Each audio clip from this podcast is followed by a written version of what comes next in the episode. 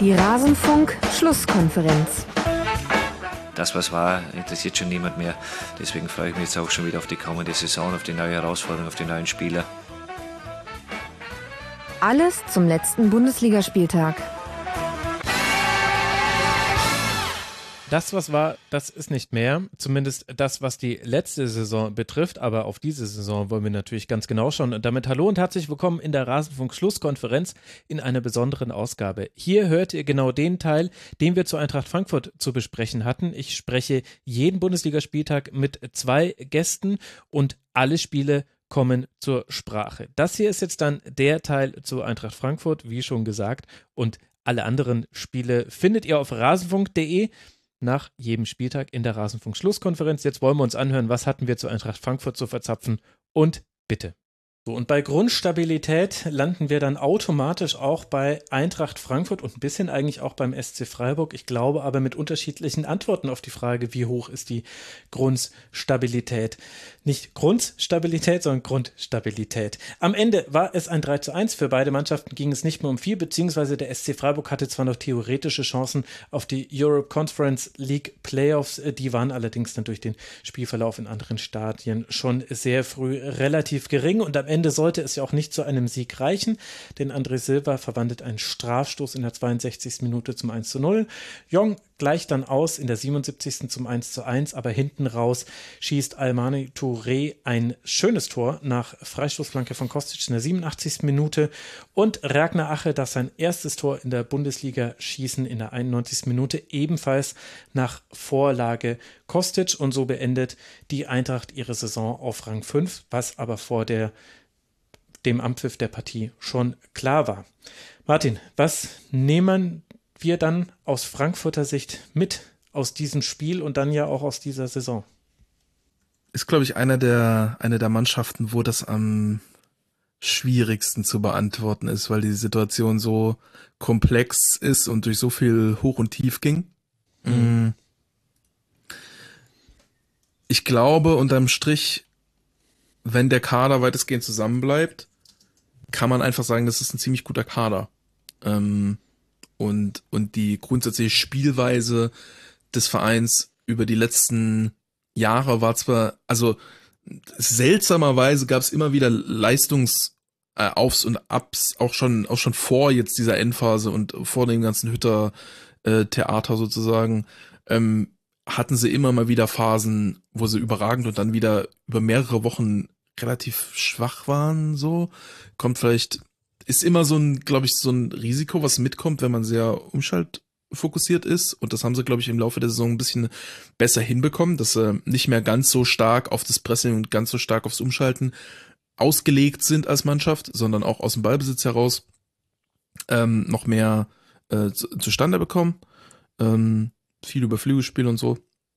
Und ich glaube, damit ist die Mannschaft grundsätzlich auf einem sehr soliden Fundament und könnte vielleicht jetzt in eine äh, Zukunft steuern, wo dieses Auf und Ab mal ein bisschen konstanter wird, aber hängt natürlich sehr davon ab, wie jetzt die sportliche Führung ähm, aufgestellt wird.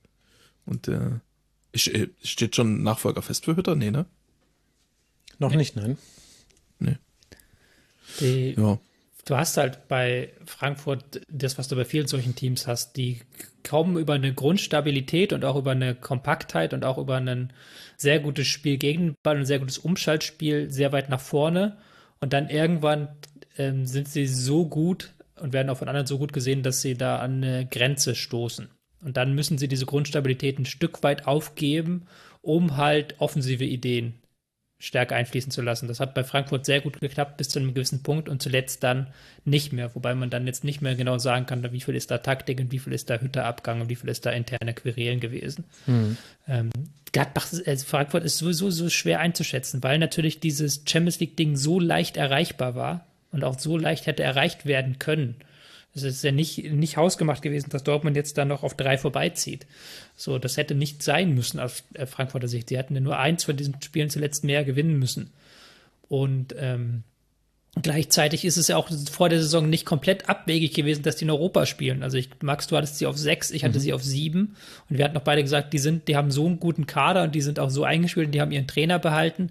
Und die haben dieses Jahr keine europäische Doppelbelastung. Die können dieses Jahr vorne mitspielen. Also so komplett aus der Welt gegriffen, wie die Frankfurter das jetzt tun, war das nicht, dass die Fünfter werden. Ja. Und entsprechend ist da halt die Enttäuschung, bei vielen Fans, das ich auch verstehen kann, groß, dass man diese Champions League jetzt ähm, verpasst hat, weil das war tatsächlich eine historische Chance mit diesem guten Kader, mit einem Trainer, der zu dem Kader gepasst hat und auch mit einer äh, Gesamtsituation in der Liga einfach, dass Teams wie Gladbach oder, ähm, oder Leverkusen so unterperformen.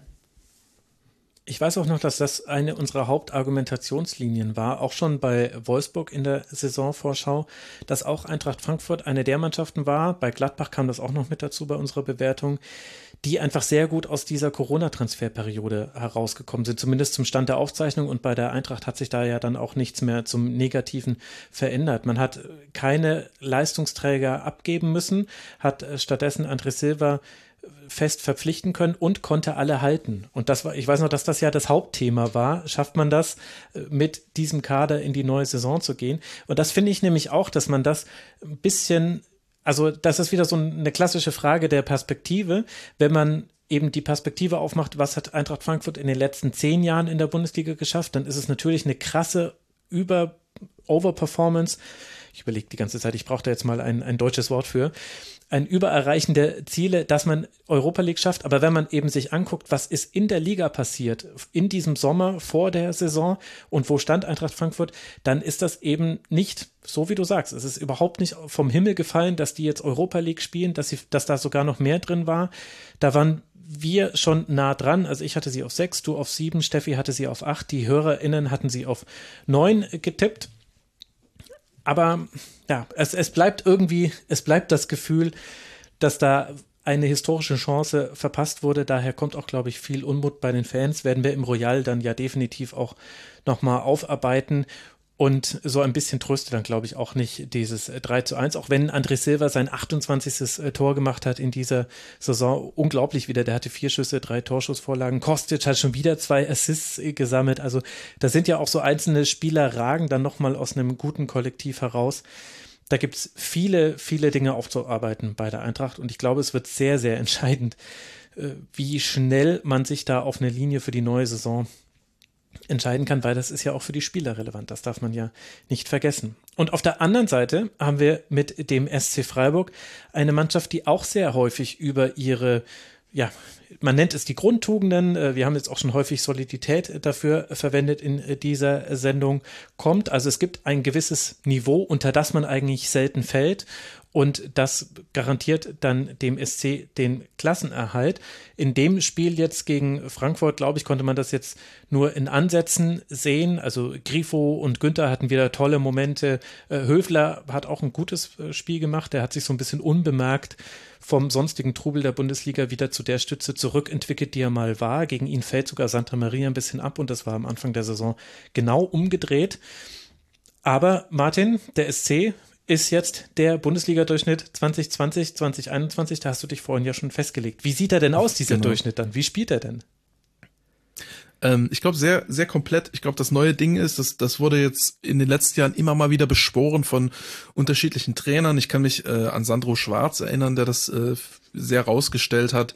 Aber man kann, ähm, wenn man, wenn man so durch die obere Tabellenhälfte geht, kann man das wahrscheinlich über fast jeden Trainer sagen, dass er in allen Phasen gut sein will. Und der Standard von 2014 eben war eher der, dass man, äh, man, wir wollen extrem giftig sein, wir wollen griffig gegen den Ball sein, wir wollen über unsere Stabilität äh, Gefahr aus dem Umschaltspiel erzeugen. So, also ein klarer Fokus auf ähm, zwei Phasen, nämlich das Spiel gegen den Ball und dann das Umschaltspiel daraus. Und äh, äh, vielleicht noch Gegenpressing hier und da, ohne dass dieses Gegenpressing auf einen besonders guten Ballbesitz fußt häufig. Ähm, und, und dieser Ballbesitz ist dazugekommen, den hatte Streich immer schon ein bisschen.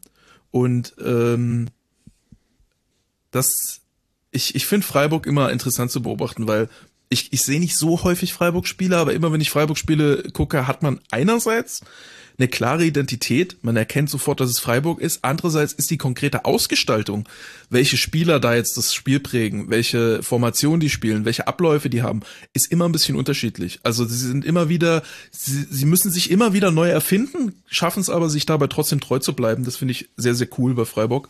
Und ähm, äh, ja, bring halt immer auch, also wir haben jetzt Solidität und Stabilität angesprochen und so, aber sie bringen auch immer eine Kreativität mit und immer wieder Ideen bei, mhm. bei Freiburg. Sie sind jetzt nicht, sind, sie haben nichts, sie haben eigentlich nichts Pomadiges äh, an sich, sind auch immer eine Mannschaft mit relativ vielen Toren. Äh, wenn man, wenn man jetzt guckt, sie haben jetzt Moment, bei den 52 kassierten geschossen und 52 ja. kassiert. Ist übrigens beides exakt Bundesliga-Durchschnitt.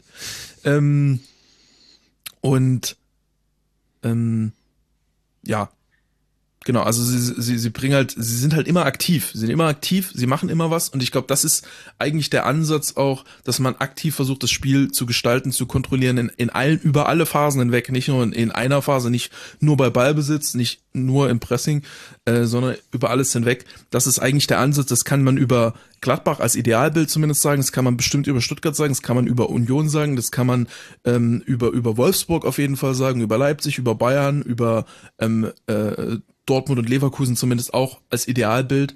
Ähm, mhm. Und das ist, glaube ich, das ist, glaube ich, der, der, der New Way, so wo Fußball, wo Fußball auch hingeht, dass man einfach versucht, gut zu spielen über alle Phasen und sich jetzt nicht so extrem spezialisiert. Hm, was ich übrigens interessant finde, dass dann Mainz als Gegenentwurf ähm, wie, wieder mit so einem extrem defensiven und Umschalt- und zweite Bälle-Fokus ähm, dann dermaßen da überperformt, das finde ich ganz interessant. So, weil mhm. das ja ähm, lange Zeit haben das alle gemacht, dann wirkte das, dann wirkte das nicht mehr so effektiv, weil es eben alle gemacht haben. Und dann haben die sich herausge, äh, die, diejenigen konnten sich abheben, die auch aus dem Ballbesitz was äh, dazu packen wollten. Das fiel dann erstmal vielen schwer, weil ja alle darauf spezialisiert waren, Ballbesitz kaputt zu machen. Aber ich habe das Gefühl, viele haben es trotzdem versucht und gewollt. Und dadurch, dass jetzt immer mehr Mannschaften auch aus dem Ballbesitz heraus zumindest so ein bisschen was zustande bekommen. Hoffenheim auf 11 kann man auch auf jeden Fall da mit nennen, also eigentlich von Platz 1 bis 11 quasi alle. Ähm, aber dadurch sind auch diese Mannschaften nicht mehr ganz so puristisch extrem gut im Umschaltspiel, wie das früher wahrscheinlich mal mehr Mannschaften waren. Äh, und deswegen kann Mainz dann wiederum mit dem anderen Ansatz sozusagen äh, äh, da wieder was rausholen, indem sie in dem Sinne eine Intensität an den Tag legen, die nicht mehr ganz so alltäglich ist vielleicht. Das, das finde ich ganz interessant zu beobachten. Aber ich glaube trotzdem, dass langfristig der Weg und der Bundesliga-Standard wird eher dieser Freiburg-Weg sein, dass man, dass man auch mal was selber mit dem Ball macht. Das wäre ja schön anzusehen, Tobi, vermute ich. Wobei die, die Qualität von Freiburg ist, dass man in, glaube ich, in der defensiven Struktur eben das Niveau hoch genug halten kann immer. Also Freiburg gehört zu den Mannschaften, gegen denen du nicht äh, zurückliegen möchtest. Nach Führung hat Freiburg 20 Mal sind sie in Führung gegangen, zwölf Mal davon haben sie gewonnen, sechs Mal unentschieden, nur zweimal verloren. Also die defensive Struktur ist und auch der, der läuferische Einsatz ist, glaube ich, immer noch die Struktur oder die, die Basis, auf der viel dann fußt, was dann offensiv durch, muss man auch sagen, tolle Einzelleistungen von Grifo, von Günther aufgefangen werden kann. Auch Dimirovic hatte richtig starke Phasen in dieser Saison. Ich glaube, das ist so das Grundgerüst von Freiburg. Ja, das merkst du auch jedes Jahr wieder, wenn das dann um nichts mehr geht am Ende, wenn dann eben diese 10% fehlen. Ähm, das funktioniert bei Freiburg halt nicht. Das funktioniert nur, wenn sie 100% alle Spieler in diesen defensiven Plan investieren und den Aufwand betreiben, den sie betreiben müssen. Ähm, ja, ansonsten habe ich da gar nicht mehr hinzuzufügen zu dem Thema Freiburg, weil die auch eine sehr unauffällige Saison gespielt haben. Vielleicht ist da die äh, Enttäuschung jetzt auch größer, das hatten wir bei Frankfurt gerade auch schon gesagt, eben weil die Liga dieses Jahr so ein bisschen ähm, enger war in diesem Mittelfeldkorsett, dass man da vielleicht erhofft hat, dass man mehr erreicht, weil es dieses Jahr eben möglich war, ähm, mhm. relativ einfach auf diesen siebten Platz zu gelangen.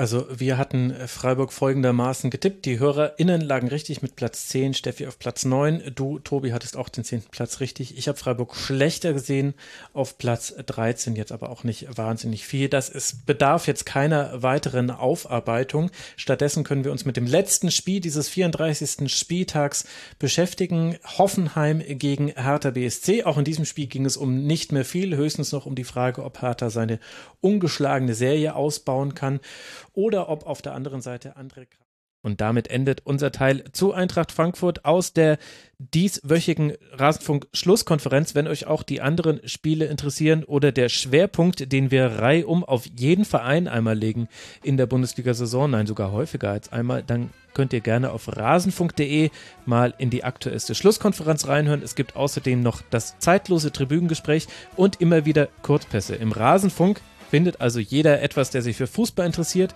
und der Lust auf das Medium Podcast hat. Ich danke für eure Aufmerksamkeit, würde mich freuen, wenn ihr auch an anderer Stelle mal reinhört. Bis bald mal wieder hier im Rasenfunk. Macht's gut. Ciao.